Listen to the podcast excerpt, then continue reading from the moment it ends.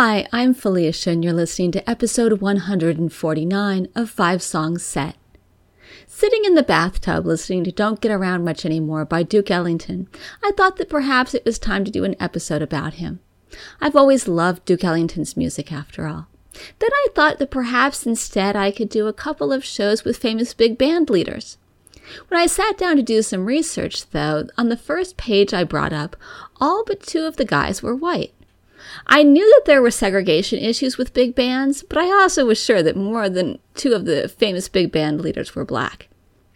There were also no women on the list, but that's not really unexpected. However, that got me curious. Were there actually female big band leaders during the 1920s, 30s, and 40s? Were they any good? I downloaded a bunch of music to find out. Sadly, there isn't all that much music I could find by the few women who were big band leaders during the heyday of big bands. However, I was able to ferret out some good songs. While I'm not the most knowledgeable music geek ever, I do know something about big band music and have played in jazz bands with both female and male musicians. As far as I can tell, both the bands led by women and the all women bands seem just as good as their male counterparts. Take a listen and see what you think. We're going to start off with Traveling Blues by Lovey Austin and her Blues Serenaders from 1924. Lovey Austin was a jazz blues pianist, composer, singer, and band leader. In the 1920s in Chicago, she was known for, according to Wikipedia, racing around town in her Stutz Bearcat with leopard skin upholstery dressed to the teeth.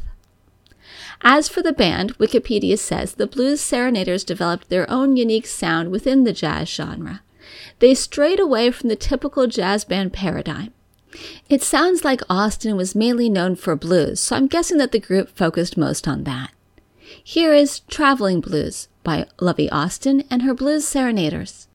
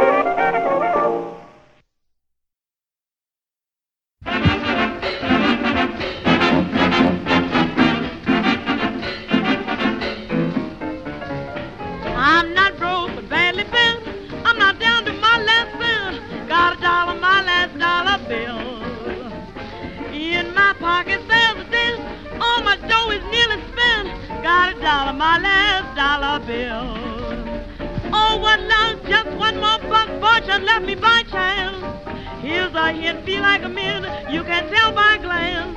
I don't care, no millionaire can give me the icy stare. Got a dollar, my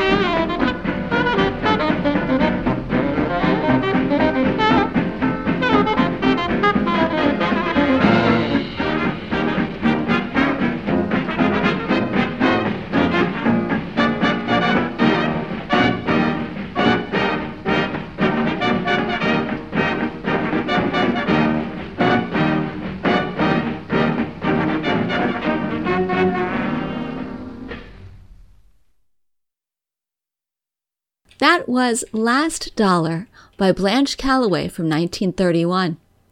Blanche Calloway was Cab Calloway's older sister and had a big influence on his musical style. I don't know how apparent it is in this song, but you can definitely hear similarities when you have listened to a few of Blanche's songs. Blanche Calloway seems to have led an interesting life. If you want to know more, I recommend checking out the Wikipedia article. However, one of my favorite bits of information is the following. Blanche sang with Andy Kirk's orchestra, The Clouds of Joy, in 1931. And during this time, she tried to wrest control of the band from Kirk. When that didn't work, she founded her own orchestra, the Joy Boys. By 1933, they became just Blanche Calloway and her orchestra. It seems as though the original name of her orchestra was a reference to Kirk's orchestra. My bassoon teacher often said that classical orchestras were pretty backstabbing, and it seems that the big band era wasn't much better. Up next, we have George's Gorgeous Gal by Ina Ray Hutton and her Melodears from 1934. Ina Ray Hutton was mixed race, although she passed for white. She was born Odessa Cowan, and according to the Black Past website, Odessa and her sister June grew up among black neighbors on Chicago's South Side. Their mother played piano in dance halls and hotel ballrooms. Odessa studied dance with a prominent black teacher and choreographer, Hazel Thompson Davis. The Cowan's hometown black newspaper, the Chicago Defender, first wrote glowingly of Odessa's performances when she was seven. But the next year, despite the fact that she had the same South Side address into her teens, mention of Odessa Cowan in the Defender disappeared. By some accounts, that was the year she was discovered by a white vaudeville pr- producer. In 1930, at age 14, she made her Broadway debut with Gus Edwards at the Palace Theater in New York. As Ina Ray, at age 16, she was a featured singer and dancer in George White's Melody. At 17, she joined the Ziegfeld Follies. In 1934, when Ina Ray was just 18, the manager, Irving Mills, formed an all female band and made her the leader. Mills added Hutton to her stage name to capitalize on the notoriety of Woolworth heiress Barbara Hutton. The group was called Ina Ray Hutton and her Melodears. Hutton toured with the Melodears for five years. Known as the blonde bombshell of rhythm, she conducted her band with her whole body, changing costumes several times each show, from one strappy sequined gown to the next. In the 1940s, Hutton went brunette and led an all male band. But the novelty of all female bands still had held enough appeal that Hutton organized another one in 1951 for the Ina Ray Hutton Show on television and earned five Emmys. The show aired on the West Coast for four years and for a summer season nationally on NBC. Hutton continued as a singer and band leader through the 1960s. Here is George's Gorgeous Gal by Ina Ray Hutton and her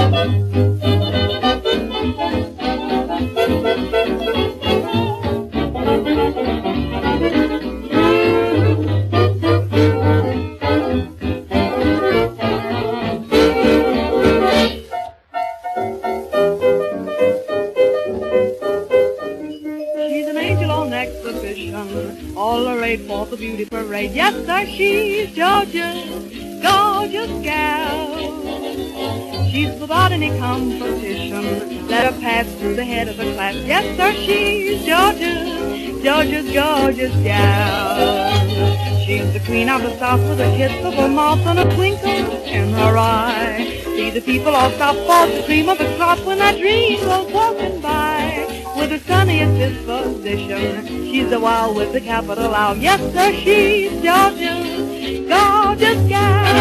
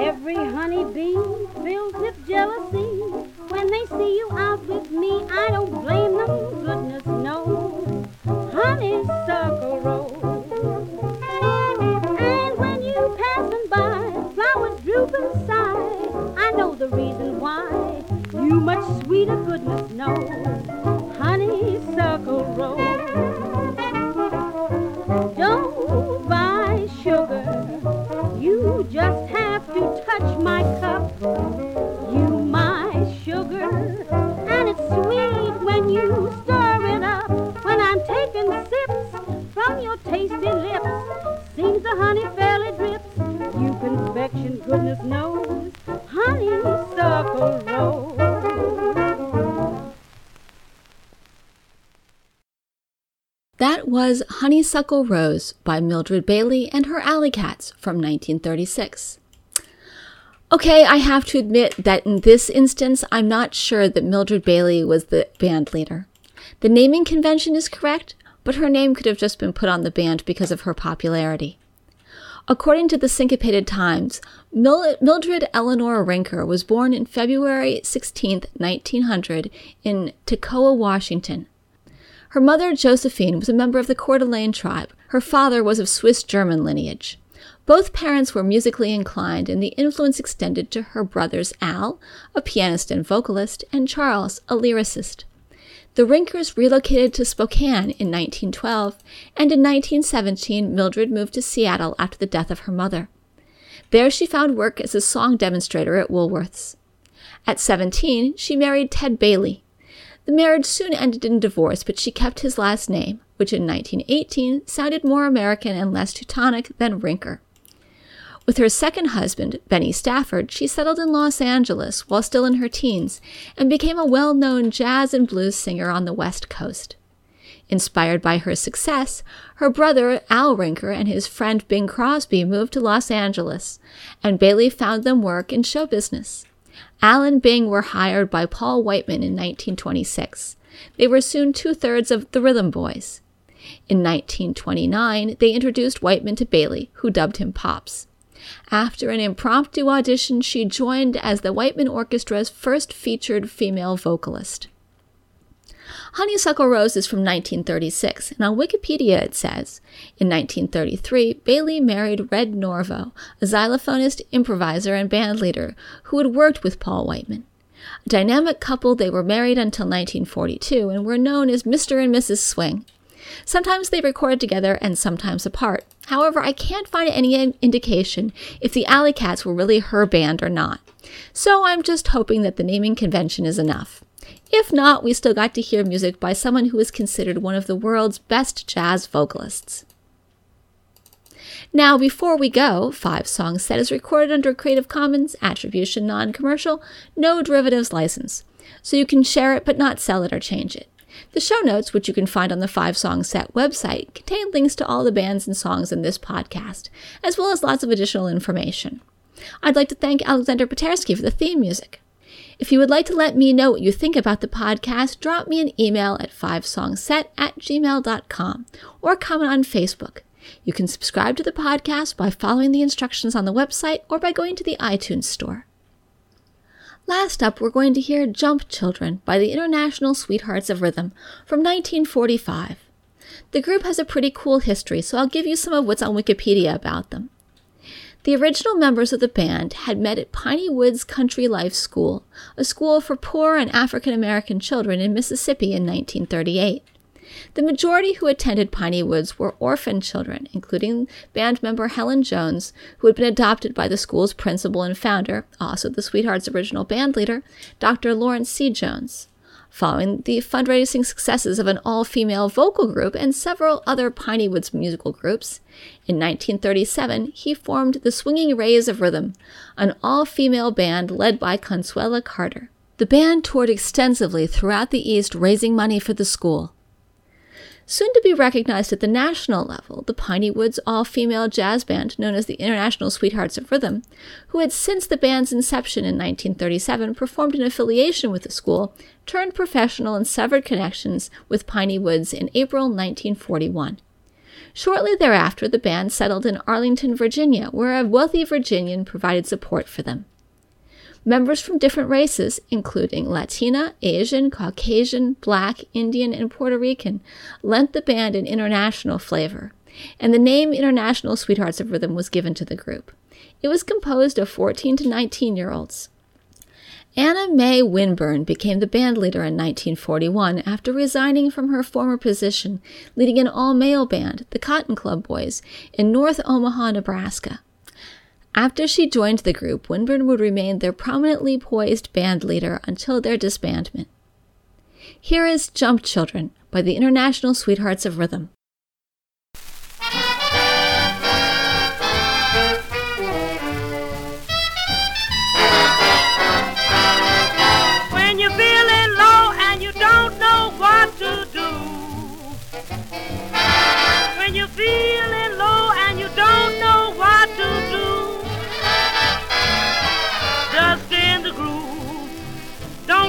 Nothing bother you.